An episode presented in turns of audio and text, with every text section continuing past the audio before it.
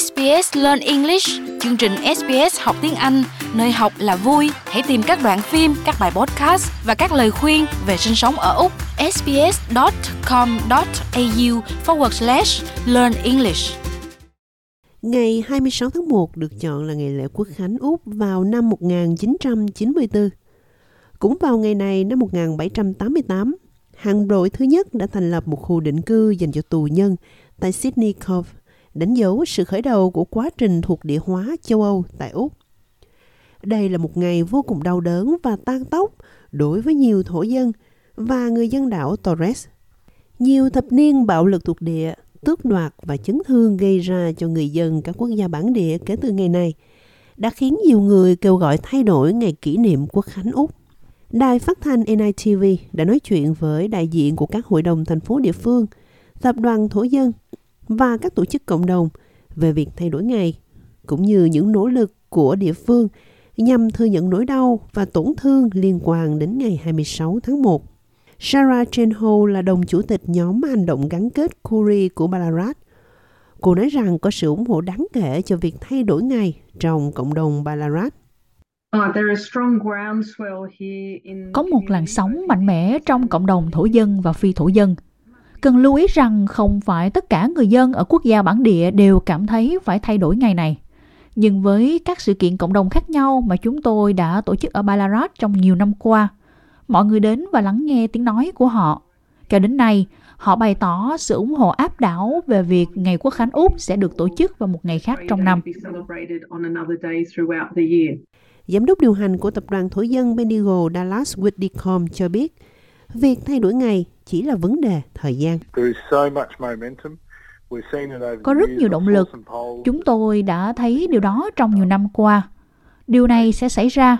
Những người dân ngoài kia của tôi hãy chịu đựng. Sẽ cần nhiều sự vận động hơn, nhưng nó sẽ xảy ra. Ngày tháng sẽ thay đổi. Hy vọng đó là ngày mà chúng ta có thể cùng nhau ăn mừng với tư cách là một quốc gia. Một số hội đồng thành phố địa phương đã gửi một thông điệp rõ ràng thông qua quyết định không công nhận ngày 26 tháng 1 là ngày lễ kỷ niệm. Ở phía bắc của Melbourne, thị trưởng hội đồng Mary Beck, bà Angelica Panopoulos cho biết các nghị viên hội đồng thành phố đã chính thức quyết định công nhận ngày nay là ngày để tang thay vì lễ kỷ niệm vào năm 2017. Phần lớn các nghị viên hội đồng thành phố đã quyết định rằng ngày 26 tháng 1 không phải là một ngày đang mừng. Đây không phải là một ngày lễ đoàn kết hay mang tính toàn diện cho mọi người. Đó là một ngày của sự mất mát và tổn thương sâu sắc đối với các quốc gia bản địa. Đó là những gì họ được thông báo liên tục. Việc này giống như lắng nghe họ, không nên kỷ niệm một ngày có hại cho rất nhiều người. Đối với thượng nghị sĩ độc lập Lydia Toff, chỉ ý tưởng thay đổi ngày là chưa đủ. Bà nói rằng nếu không có một quy trình nói lên sự thật để thừa nhận đầy đủ về lịch sử thuộc địa bạo lực của Úc và những tác động đang diễn ra của nó đối với các người dân quốc gia bản địa, thì việc thay đổi ngày tháng sẽ có nguy cơ mang tính tượng trưng. Nếu bạn thay đổi sang bất kỳ ngày nào khác, bạn sẽ chỉ chuyển vấn đề sang ngày khác. Vì vậy, chúng ta cần có một hành trình nói lên sự thật và một cuộc trò chuyện xung quanh hiệp ước để tất cả chúng ta đạt được một thỏa thuận về một ngày có ý nghĩa hòa bình.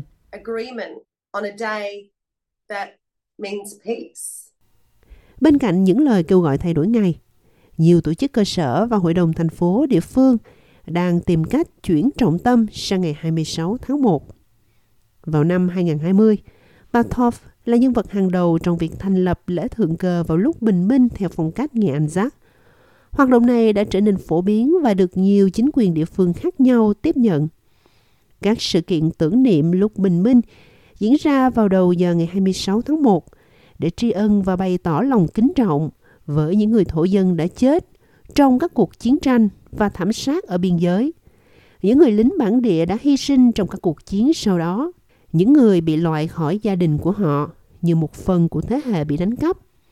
Cũng như những người bị ảnh hưởng bởi bạo lực thuộc địa đang diễn ra.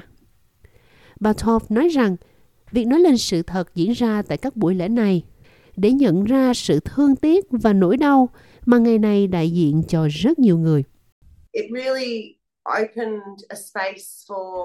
Điều này thực sự đã mở ra một không gian để mọi người đến với nhau và tìm hiểu những bất công khủng khiếp vẫn tiếp tục xảy ra. Nhưng cũng hãy xoa dịu nỗi đau bằng cách sát cánh vào một ngày thật đau đớn này.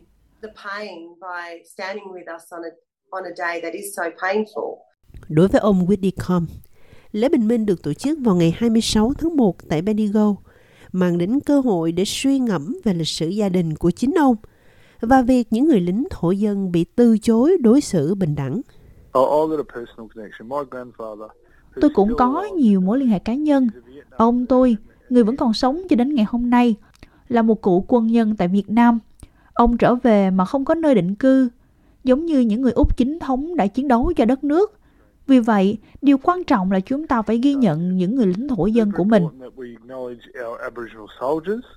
Lễ tưởng niệm bình minh cũng đã được tổ chức hàng năm tại Ballarat kể từ năm 2020. Bà Ho nói rằng mang đến một cơ hội quan trọng cho sự thống nhất và đoàn kết vào ngày 26 tháng 1. Đó là một cơ hội tuyệt vời để mọi người đến với nhau.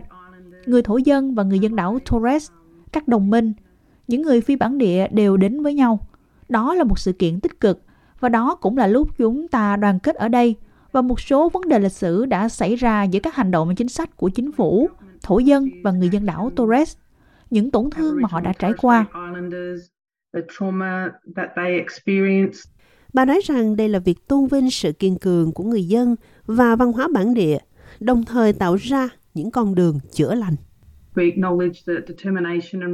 Chúng tôi ghi nhận sự quyết tâm, khả năng phục hồi và sức mạnh của những người đã sống sót sau tổn thương. Tôi cảm thấy rằng có rất nhiều sự khôn ngoan trong lời nói của cậu Jeffrey khi ông nói, trong quá trình chữa lành, chúng tôi không chữa lành một mình. Chúng tôi làm điều đó cùng nhau. Chỉ khi làm cùng nhau thì chúng ta mới có thể chữa lành. Bởi vì một mình mang theo tổn thương. Vì vậy khi chúng ta sinh tồn, khi chúng ta làm lễ, khi chúng ta hồi hương, khi chúng ta cùng nhau làm điều đó, người thổ dân và phi thổ dân cùng nhau – chúng ta có thể an ủi lẫn nhau.